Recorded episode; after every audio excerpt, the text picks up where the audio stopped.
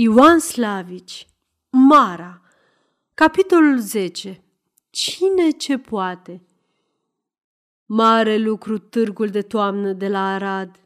Timp de câteva săptămâni, drumurile de țară toate sunt pline de care încărcate, care aduc bogățiile din șapte ținuturi, ca să le desfășure prin piețile și prin ulițele Aradului și pe câmpia de din prejurul lui – unde se adună care cu poame de pe crișuri și din Valea Murășului, cu lemnărie din munții Abrudului și cu bucate de pe câmpia mănoasă. Se înșiră butoaiele cu vin din Podgorie ori cu rachiu de pe Murăș și se grămădesc turme de oi venite din Ardeal, ciurde de porci aduși de pe lungi, herghelii de cai crescuți pe poienile munților, și cirezi de vite mânate de jelepari, umblați prin lume.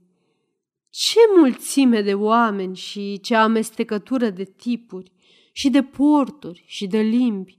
E parcă aici mijlocul pământului, unde se întâlnesc toate neamurile.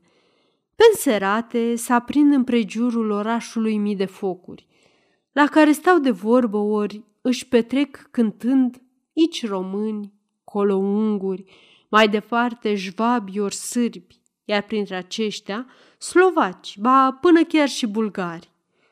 Dar tot românul săracul e și aici cel mai de frunte, căci vine iarna geroasă și ajunge la preț cojocul călduros, la care nimeni atât de mult ca românul nu ține. Și nu e numai că tot românul vrea să-și aibă cojocul, dar ține să fie și frumos împodobit, cu flori tăiate din cărmăjin, ori cu sute în fire de ibrișin. Nu-i cojocul, ci podoaba de pe el ceea ce aduce câștigul cojocarului. Asta se plătește, dacă e frumoasă, cu mână largă și pentrecute. Nici că se poate pentru un cunoscător mai mare mulțumire decât să treacă prin șetrile cojocarilor din Arad – ca să vadă unul câte unul cojoacele de probă. Frumosul e frumos, nu-i vorba, pretutindenea, dar cojoace frumoase ca la Arad nicăieri nu se găsesc, fiindcă mai rar găsește aiurea oameni care pot să le plătească.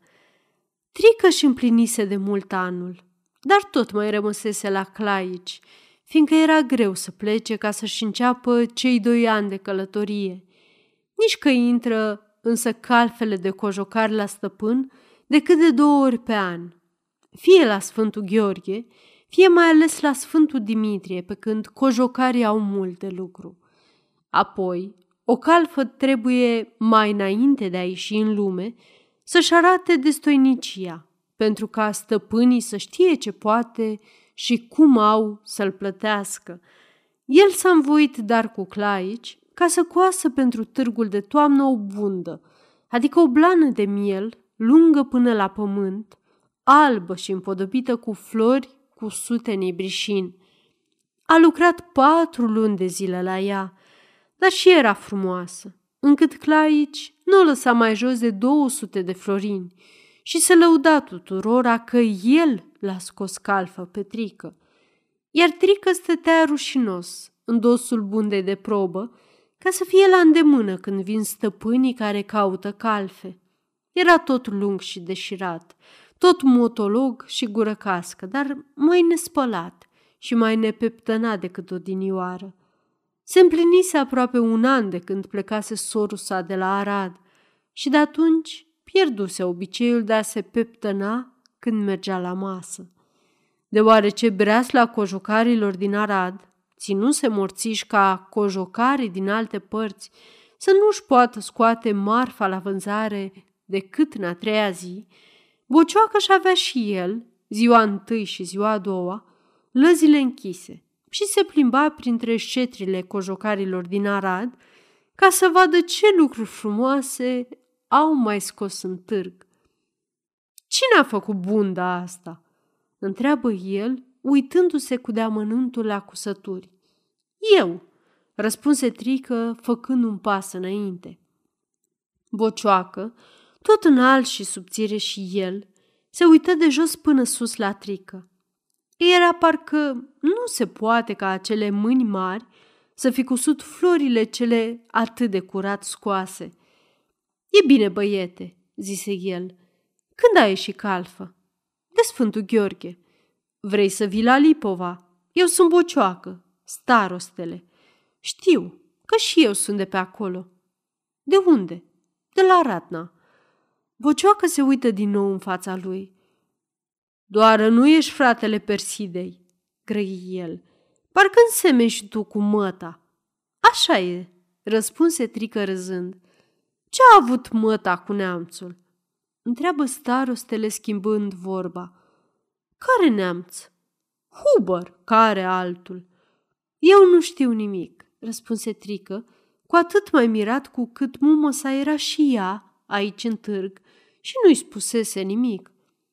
Bine, grăi bocioacă, a luat podul de la dânsa și pare mi se că a înșelat-o și cu pădurea de la Cladova. Eu, zise Trică râzând, nu cred că poate cineva să înșele pe mama. Bocioacă iar se uită la băiat. Era parcă ceva foarte deștept în ochii lui. Ei, vii? întreabă el din nou. Vin. Ce ceri? Nu mai cer nimic, răspunse Trică. Nu mi-e destul că stau la dumitale? O să-mi dai cei socoti. Bocioacă era încântat. Când vii? Chiar acum, după târg. Vorbă încheiată, grăi bocioacă și îi strânse mâna, apoi se duse mai departe. Iar Trică nu mai avea stâmpăr. Voia să vadă pe mumă sa, ca să afle ce s-a întâmplat cu Huber și să-i spună că s-a învoit cu bocioacă, același bocioacă, în casa căruia nu fusese primit ucenic. Auzi vorbă, zise Mara, puindu-și mâinile în șold. Se bucura cum de mult nu s-a mai bucurat. Lasă, că-i părea bine că Trică a intrat calfă tocmai la bocioacă, dar avea și mare trebuință să-i fie feciorul prin apropiere. De când aflase că Codreanu s-a însurat și s-a popit, ea își pusese de gând să nu o mai lase pe Persida la călugărițe. Nu era însă chip să o scoți din mănăstire.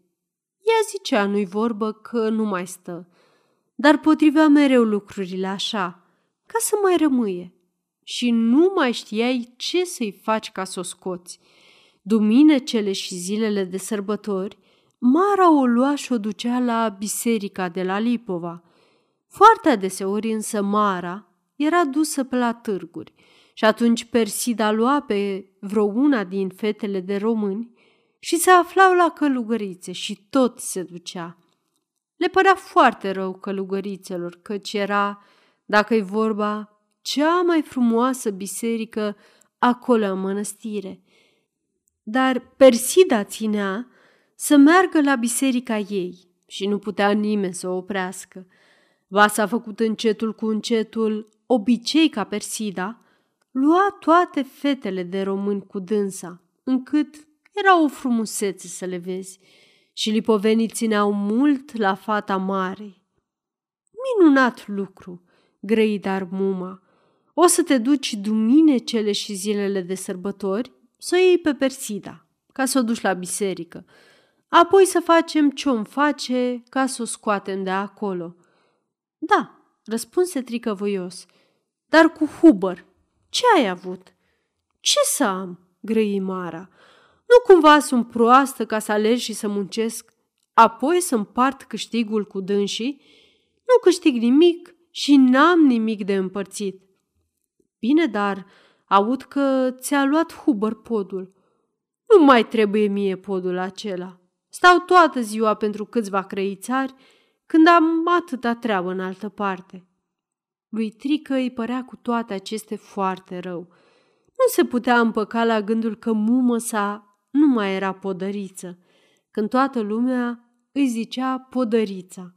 Apoi îi era parcă i-ar fi venit lui să ia podul în arândă, fiindcă grozav îi plăcea să vadă creițarii adunați grămadă și nu se putea învoi cu gândul că o să dea și el creițari când va trece de aici înainte podul.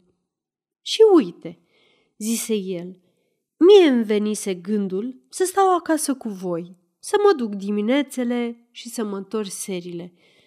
Să stai, dragul mami, grăi Mara înduioșată, ca să fim odată oameni adunați și noi. Dar o să dau prea mulți creițari. De asta să nu-ți pese, zise ea încet, căci tot ai noștri sunt creițarii.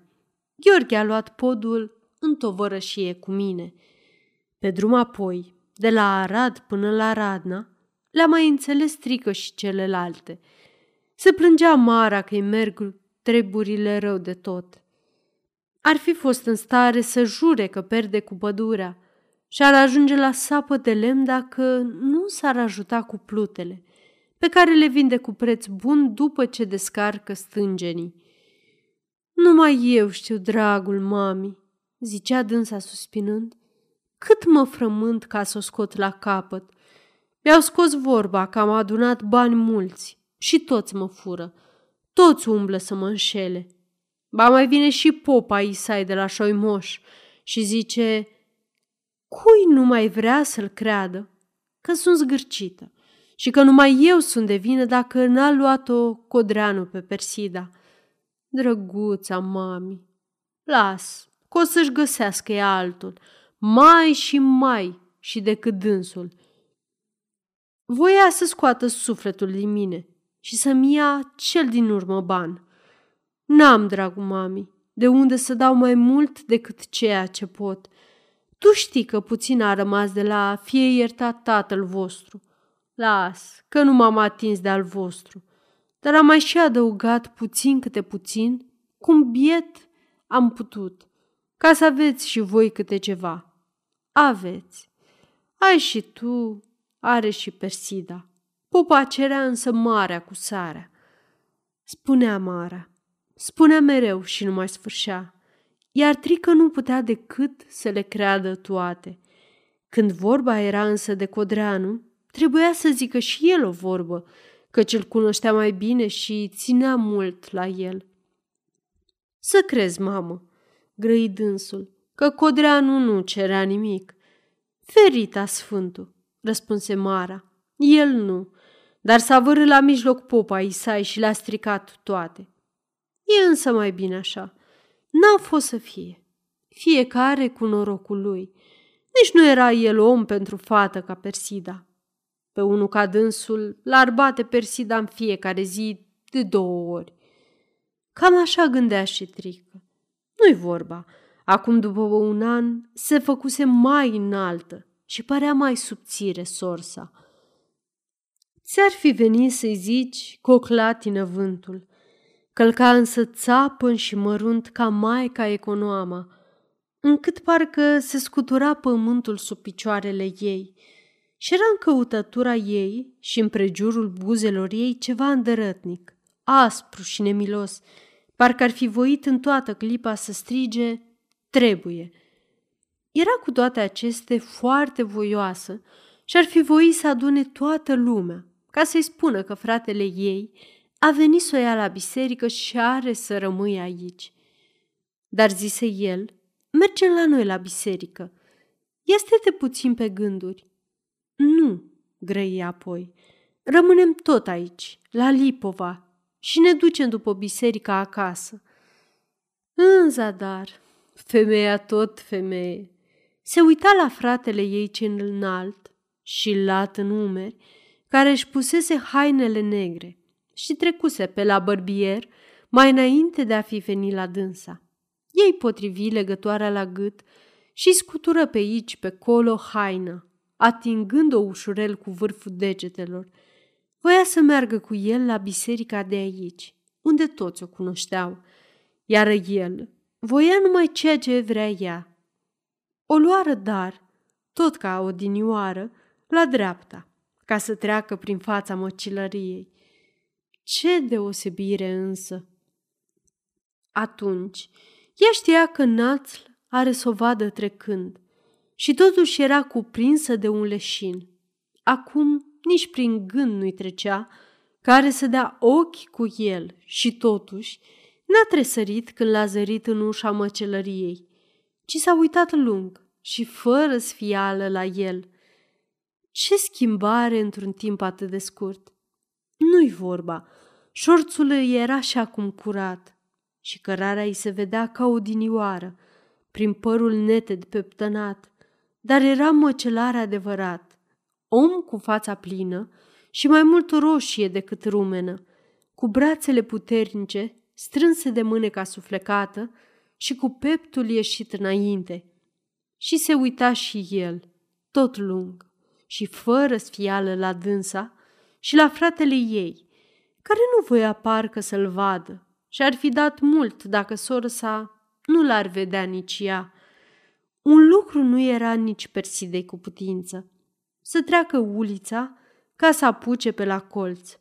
Ea clătină zâmbind voioasă din cap, dar își urmă drumul înainte, rămâind în partea despre mănăstirea uliței, încât Națl se uită dezamăgit în urma ei și răspunse la salutare abia după ce ea trecuse.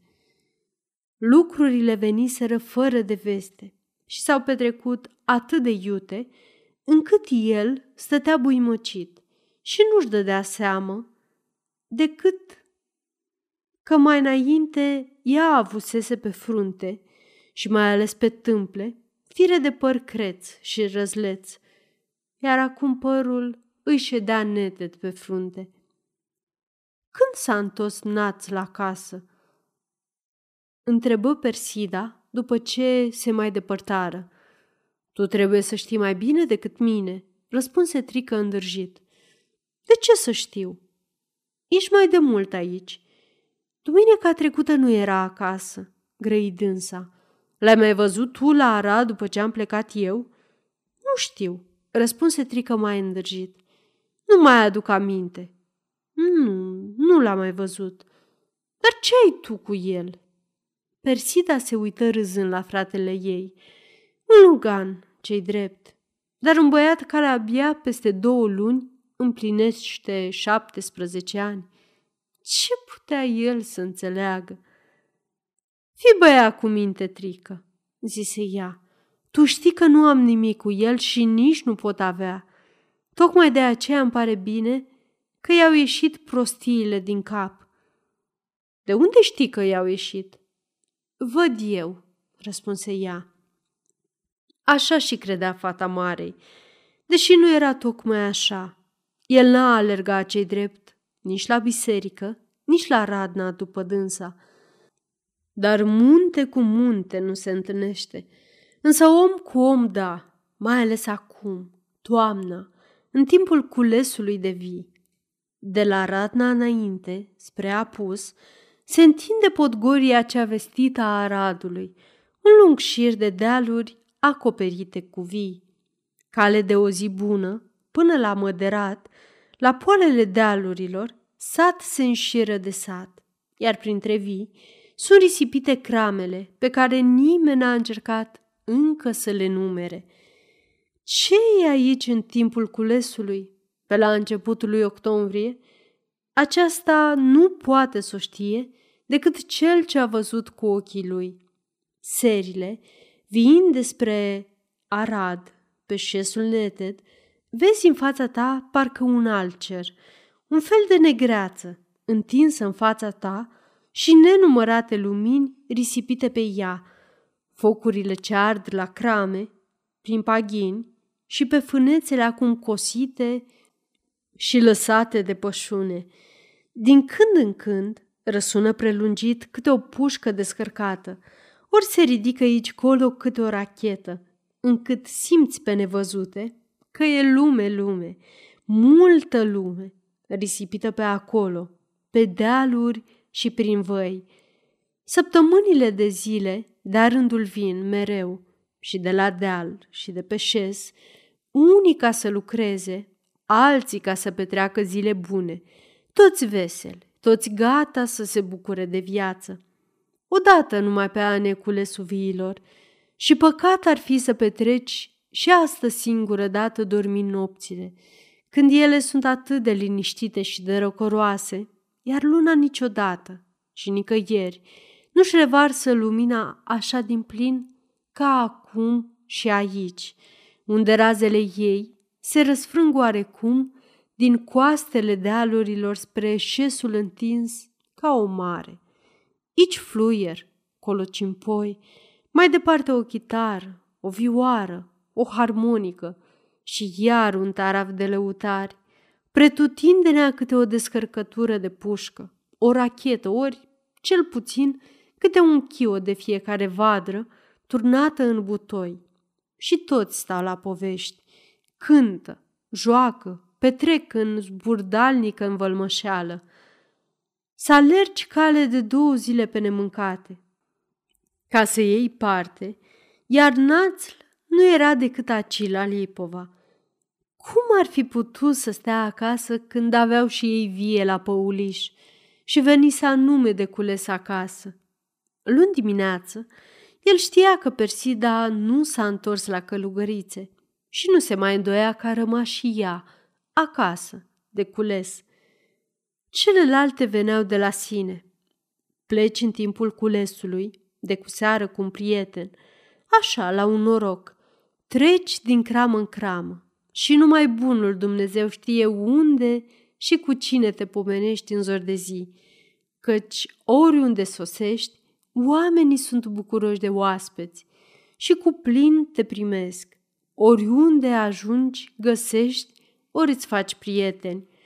Luni după amiază, el știa că Mara e și ea cu ai săi la vie, cale de vreo jumătate de ceas mai spre Radna, iar pe înserate, el a luat pușca la umăr și a urcat voios și căpiește spre culmea de unde putea să vadă când și încotro pleacă fata mare. O vedea și ce n-ar fi dat ca și el să-l zărească pe el sus, în culme. El descărcă deodată amândouă țevile puștii, însă era sus în deal și descărcătura pierdută în vânt sună ca în sec. Persida și Mara, care se aflau în fața cramei, acoperite cu trestie, cu toate acestea se întoarseră spre culme. Era departe până acolo, încât abia se mai vedea omul care descărcase. Persida însă totul recunoscu și în semn că-l cunoaște, ridică mâna în sus. Cine e acolo?" întrebă Mara, mirată că fica ei îl cunoaște. Persida se uită râzând la ea. Știa că e certată muma ei cu Huber, dar acum era culesul viilor. Cine să fie?" răspunse ea. Nebunul de națl. Mara rămase câtva timp buiguită. Națl? Iar națl? Parcă venea și tot nu-i venea să se supere. În zadar, era femeie și mamă și mare lucru ar fi ca o mamă să se supere când vede că fata ei ia mințile flăcăilor. Curat nebun, zise ea, uitându-se cu ochii scrutători la fica ei. Ea mai trecut mamă, grei Persida, care înțelese gândul și o să-i treacă de tot când va vedea ce e și cum. Mara era cea mai fericită din toate mumele, nu vorbele Persidei, ci felul în care ele fusese rostite, o încredințau că fata ei e cea mai cuminte din toate fetele. Te pomenești că nebunul acela, zise ea, o să stea până la miezul nopții în vârful dealului. De asta se temea și Persida. Se înșelau însă amândouă. Naț îl descărcase cei drept pușca pentru ca Persida să se uite spre dânsul. Când a văzut însă că ea se uită, îi face semn, ba se mai uită și Mara, el știa că ele vorbesc despre dânsul. Simțea că de bine nu pot să-l grăiască și era rușine. Ce fleac de om! își zise el necăjit pe sine. Își aruncă pușca iar pe umăr și porni mai departe. Îndrăcită femeie, adăuga apoi într-un târziu. Iar Persida se uita lung după dânsul și se bucura în gândul ei. Nici că l-a mai văzut trei zile de rândul, deși fetele ca dânsa multă lume văd în timpul culesului de vii. Joi, penserate, ea a plecat cu nevasta lui Bocioacă, cu vărul lui Bocioacă Andrei, care era scrietor la notarul din Miniș, cu notarul de la Șoimoș și cu domnișoarele Emilia și Nina, nepoatele părintelui Isai, ca să meargă la crama părintelui Ioan de la Miniș. Trecând așa printre crame, s-au mai oprit aici, s-au mai oprit colo, încât au petrecut peste două ceasuri pe drum și s-au sporit la 14 inși pe când au sosit. Aceasta este o înregistrare Cărțiaudio.eu. Pentru mai multe informații sau dacă dorești să te oferi voluntar, vizitează www.cărțiaudio.eu. Toate înregistrările Cărțiaudio.eu sunt din domeniu public. Să vezi apoi părere de bine și chiote de veselie și tuș da de lăutarii, fără de care părintele Ioan n-ar fi putut să-și facă culesul – și ce mare era mirarea Persidei când s-a pomenit că iese din învălmășala aceasta la iveală națl și vine cu mâna întinsă și râzând ștrengărește la dânsa. Dar dumneata, cum ai ajuns aici? Mare lucru! Parcă n-ai niciun prieten care are un prieten ca să te aduc aici. Nu cumva credeai că o să scap de mine. Nici nu voiam să scap. Îmi pare bine că te văd și mai de aproape. De, o să vedem. Grăi el cu îndoială și rupse vorba fiindcă se și puseră alții la mijloc. Lucru neînțeles de mintea omenească. Persida era fată cu minte și pusese în gândul ei toate lucrurile la cale. Ochii ei însă erau duși mereu după dânsul și râdea când se întâlnea cu ai lui. Parcă era frate, parcă era copil, parcă era rupt din suflet, atât de mult se bucura când îl vedea voios, vorbăreț, și inima îi se strânse când el veni să o poftească la joc. El juca atât de frumos, iar ea nu știa să joace valsul. Nu era făcătură bătătura din fața cramei pentru vals, și nu prea erau jucătorii deprinși a juca nemțește, dar la cules de vii joacă lumea și pe iarbă verde și cele opt perechi zburau cum da Dumnezeu ca pe podelele lucii. Tare ești ușoară, grei națl peste câtva timp. Persida învățase când cu nunta să joace valsul, dar era de mult de atunci. Dumneata vezi că nu știu să joc răspunse ea. Deloc nu știi, zise el, dar ești ușoară și merge bine. Mă duci dumneata, întâmpină ea. Vorbă să fie, șopti el încet. Te-aș duce eu dacă te-ai lăsa. Am ce să prind în brațe. Să te iau pe sus și să te duc, încât să ni se piardă urma. Persida ar fi voit să se desfacă din brațele lui și să-i dea brânci, ca să-l arunce cât colo. Era de necrezut îndrăzneala lui. El însă o ținea ca în clește de fier și o ducea din ce în ce mai zburiș, încât era o frumusețe să-i vezi. Și încetul cu încetul, privirile tuturor se îndreptară asupra lor. Mă obosești de scoți sufletul, șoptia supărat acum și de privirile îndreptate asupra ei. Nu e adevărat, răspunse el. Dumneata nu obosești nici până mâine dimineață, dar ți-e greu că lumea te vede jucând cu mine. Apoi, el o lăsă de unde o luase. Îi mulțumi frumos și își căută altă pereche. Persida, roșie ca floarea de mac, ar fi voit să fugă, să se ascundă, să scape fără de veste din această societate neînfrânată. Dar în clipa când el se depărtă, alți trei săriră să o poftească la joc. așa e la joc. Cine a intrat odată e bine prins și cu cât mai multă joacă, cu atât mai vârtos se simte pornit a da înainte. Era cuprinsă de un fel de beție și deși ar fi voit mai înainte să plece, peste puțin timp o neliniști gândul că Seca Marta, nevasta lui Bocioacă, ar putea să o ia ca să o ducă iar înapoi. Marta nu era însă din cele ce grăbesc acasă. Avea cei drept trei copii, dar era frumoasă, durdulie și tânără încă și nu venise ca să stea. Cu bocioaca al ei, care era om bogat și foarte cum se cade, dar cu vreo 12 ani mai bătrân decât dânsa și prea de tot sfătos, stătea dânsa în toate zilele. Mai rar însă cu scrietorul, care era încă mai tânăr și mai spornic la vorbă. Știa să-i toarne glumele pe plac și să-i șoptească din când în când câte ceva la ureche. Era nu-i vorba cea mai cum se cade femeie, dar n-ai fi zis-o aceasta dacă ai fi văzut-o. Prea mult îi plăcea să stea, ba chiar să se hârjonească cu oamenii tineri. Păcat ar fi fost să nu intre și ea în joc, deși nu prea știa nici ea cum merge valsul.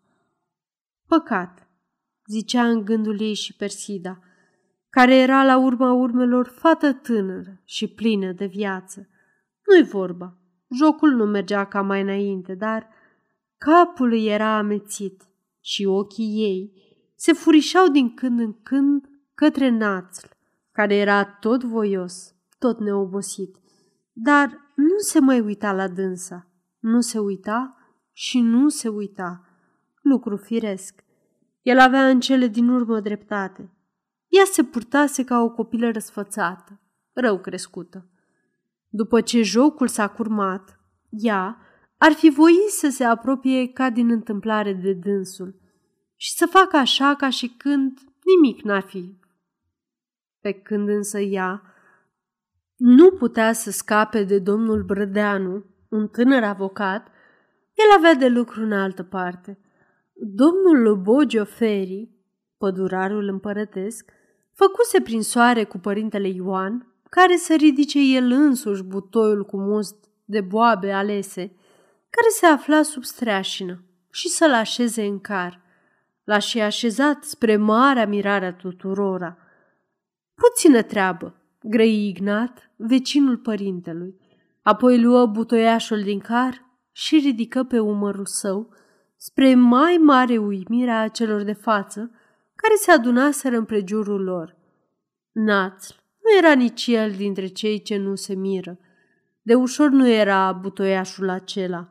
El se plecă, puse mâna ca să încerce, ridică butoiașul odată până spre genunchi, încă o dată până spre mijloc, apoi își încordă puterile și îl puse și el, întocmai ca Ignat, pe umărul său.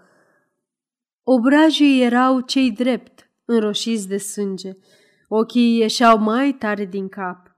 Picioarele îi stăteau înfipte în pământ și partea de sus a trupului tremura sub povara cea grea, dar el ridicase butoiașul și îl ținea pe umăr. Persida tresări cuprinsă de frică. Făcu un pas spre dânsul, apoi se opri cu inima încleștată. Ce glumă proastă!" zise ea așa pentru dânsa, dar nu destul de încet ca să n-auză și cei de prin apropierea ei, care se uitară fără voie la dânsa. El luă butoiașul de pe umăr, îl lăsă încetul cu încetul spre pământ Apoi îl duse la picioarele ei. Pune-te, rog, mâna, îi zise, și vei vedea că nu e atât de greu. Ca să te temi că îl voi scăpa, dar o rămășa că îl ridici și dumneata de o palmă de la pământ. Persida ar fi voit iar să fugă. Se dăduse de gol și privirile celorlalți o ardeau oarecum. Ce-mi pasă mie dacă e ori nu e greu? Răspunse ea înțepată. El se uită râzând la ceilalți. Auzi? grăi. Zice că nu-i pasă. De ce spui lucruri care nu sunt adevărate?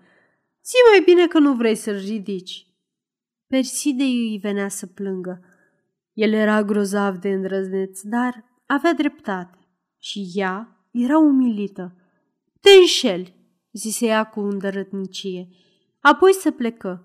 Apucă butoiașul cu amândouă mâinile și își încordă toate puterile ca să-l ridice. Mult ar fi dat acum să-l poată lua și dânsa pe umăr. Nu l-a putut, dar l-a ridicat până în preajma genunchilor, ba, l-a mai dus și trei pași.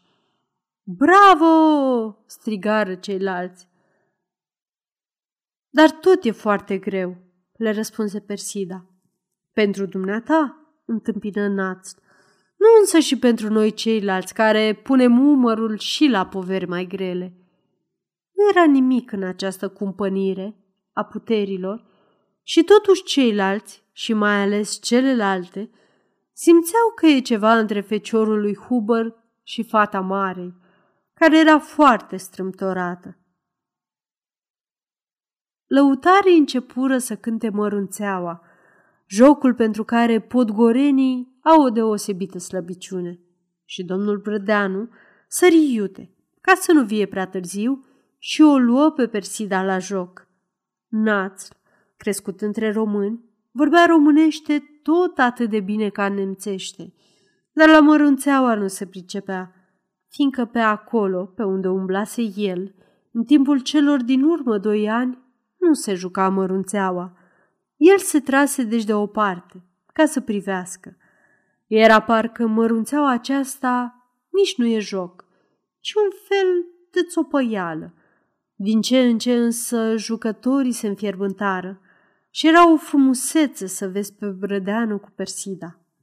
Pe când el, om scurt și cam gros, juca ușor, dar pițigăiat, dânsa înaltă și mlădioasă, sălta ca o codobatură, țiindu-se drept și cu capul dat puțin înapoi.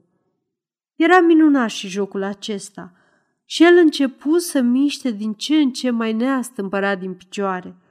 Îi părea rău că n-a luat-o el pe Persida la joc și îi venea să-l apuce de urechi pe Brădeanu, care nu se mai depărta de dânsa.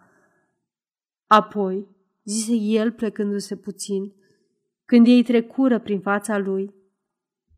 Să mă înveți și dumneata pe mine. I-au scăpat vorbele aceste fără de veste și venea să-și tragă pălmi după ce le-a grăit, deoarece Persida, roșită iar ca floarea de mac, s-a uitat cu ochii ei rotunzi atât de aspri la dânsul, încât el începu să tremure din picioare.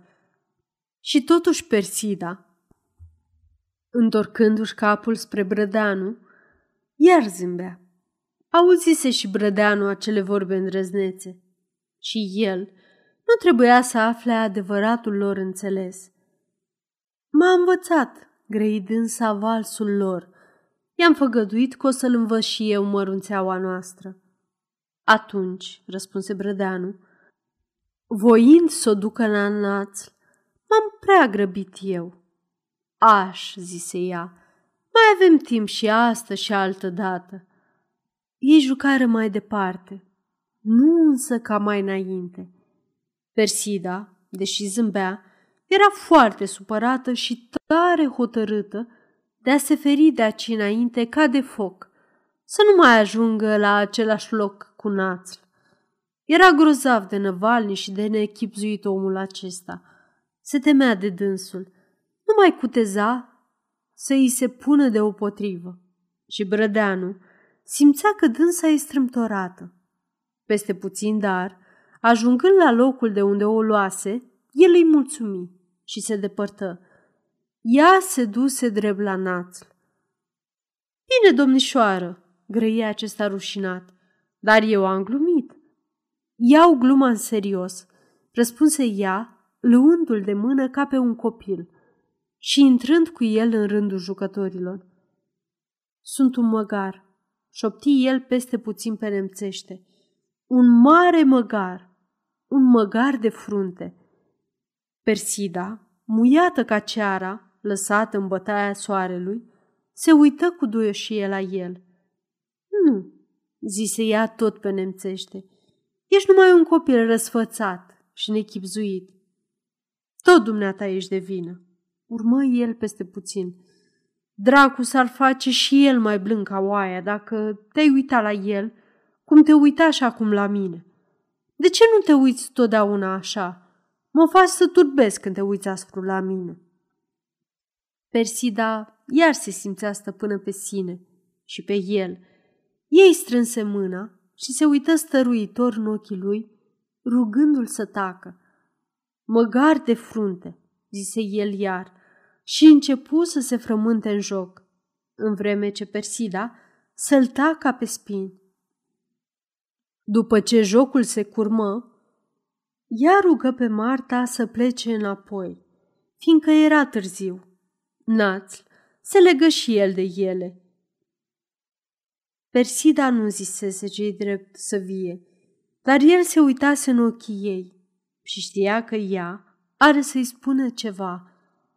Fetele o luară cu brădeanul înainte, iar Marta rămăsese cu scrietorul și cu națl în urmă. Marta știa însă că națl nu de dragul ei a plecat cu ele și o chemă peste puțin pe Persida ca să-i spună ceva. Au mers apoi câtva timp așa patru împreună. Printre vii însă, drumul e pe aici, pe colo îngust, încât patru inși nu pot să meargă pe el alături. Tinerii să poftească înainte, grăi Marta în cele din urmă. Văd eu că după asta umblați voi. Băgați numai de seamă ca nu cumva să vă sărutați pe la cotituri, căci eu tot vă văd. Perside îi venea să leșine, dar nu putea să răspundă nimic. Așa era. Voia în adevăr să fie singură cu el. Era parcă se avântă într-o prăpastie adâncă și întunecoasă, dar își iuțea pasul, ca Marta, să rămâie din ce în ce mai departe în urmă. Iar Națl mergea amețit, alăturea cu dânsa, și nu știa ce să-i zică și ce să-i facă. La o cotitură, el apucă mâna ei. Ea își lăsă mâna în a lui și se duseră câtva timp așa, ținându-se de mână ca doi copii. Ce vrei dumneata cu mine?" întrebă ea în cele din urmă. Ce vreau toți oamenii când le place o femeie?" răspunse el dezghețat. Crezi dumneata că poți să mă iei de nevastă?" întrebă ea uitându-se aspru în ochii lui. El dete din umeri. Puțin îmi pasă, grăi apoi. De iubit ne putem iubi și fără ca să ne luăm. Ba, ne iubim și fără ca să voim. Și ce ar putea să iasă din iubirea aceasta? Nu-mi pasă, grăi el. Mă leapăd cu ea și de mama, și de tata, și chiar de Dumnezeu. Eu nu mă leapăd, zise Persida hotărâtă, și n-am să mă arunc cu ochii închiși în brațele nenorocirii. Pentru că nu mă iubești cum te iubesc eu. Persida se uită iar aspru în ochii lui. Îl iubea, dar nu-i spusese niciodată că îl iubește și n-avea în gândul ei de ce să-l iubească. Cine ți-a spus, grăi dânsa, că te iubesc? Am slăbiciune pentru dumneata, fiindcă te văd zbuciumându-te pentru nimic. Cum aș putea să iubesc pe un om fără de minte, de care trebuie să mă tem în toată clipa? Chiar acum îmi spuneai că te lepezi de mamă, de tată, ba chiar și de Dumnezeu. Ar trebui să fiu foarte proastă ca să cred că de mine n-ai să te lepezi. Dumneata nu ești om. Mi-e milă de dumneata. El îi lăsă mâna. Te înșeli, zise el cu îndărătnicie. Pot și eu să mă stăpânesc dacă vreau, dar e o prostie să voiesc, când știu că o singură viață am și că n-am în viața aceasta să mai iubesc pe nimeni acum te iubesc pe dumneata.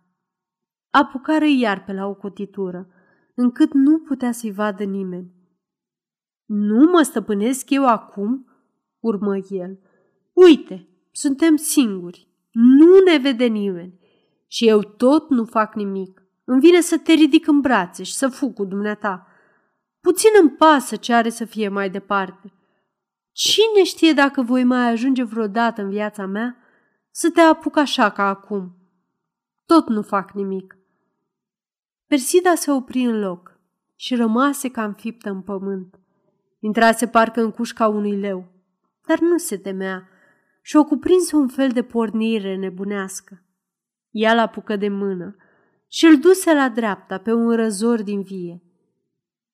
Apoi, după ce Marta a trecut cu scrietorul înainte, Ea se opri cu mâinile în șoldurile înaintea lui. Iată-mă, îi zise liniștită. Vezi că nu mă tem de dumneata? Vezi că nu-mi pasă de nimeni? Poți să mă ieși și să mă duci și să faci ce vrei cu mine. Haide, ia-mă în brațe. El stătea buiguit în fața ei. Nu e adevărat că dumneata te stăpânești, urmă ea liniștită. Știi că eu nu vreau și nu cutezi să te apropii de mine. Știi că mi-ai fi urgisit, că mai nenoroci, că te-aș blăstăma viața mea toată. Dar bate Dumnezeu dacă mi-ai face silă. Și știi că am să mă gândesc totdeauna cu drag și cu durere la dumneata, dacă vei înțelege că n-a voit Dumnezeu să fim unul pentru altul și mă vei lăsa în pace. Ce să fac eu, domnișoară? grăi el muiat și umilit. Să te porți așa, ca să ne mai putem întâlni între oameni, răspunse ea. Să nu fie frică de dumneata, să nu mă mai dai pe gura oamenilor, că îmi strici norocul. Și am mamă, ale cărei zile nu trebuie să le amărăsc. El tăcu, iar ea l apucă de braț și porni cu pas grăbit pe răzoare – ca să iasă iar înaintea Martei, apoi să le ajungă pe fete. Domnișoară! Domnișoară!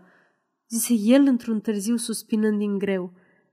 Aș putea eu să mor, dar tare mă tem că nu o să se poată așa cum zici dumneata. Ia noapte bună și părăsește-ne, îi răspunse ea când se apropiară de fete și de brădeanu. Totuși, era foarte greu și când el s-a depărtat, se simțea foarte nenorocită și stătea la îndoială dacă nu cumva el e mai cu minte decât dânsa. O viață, zicea dânsa în gândul ei, una singură are omul și e nespusă durerea ce te cuprinde când îți dai seama că o petreci și pe aceasta chinuindu-te tu însuți pe tine. Ah, sărac de sufletul meu,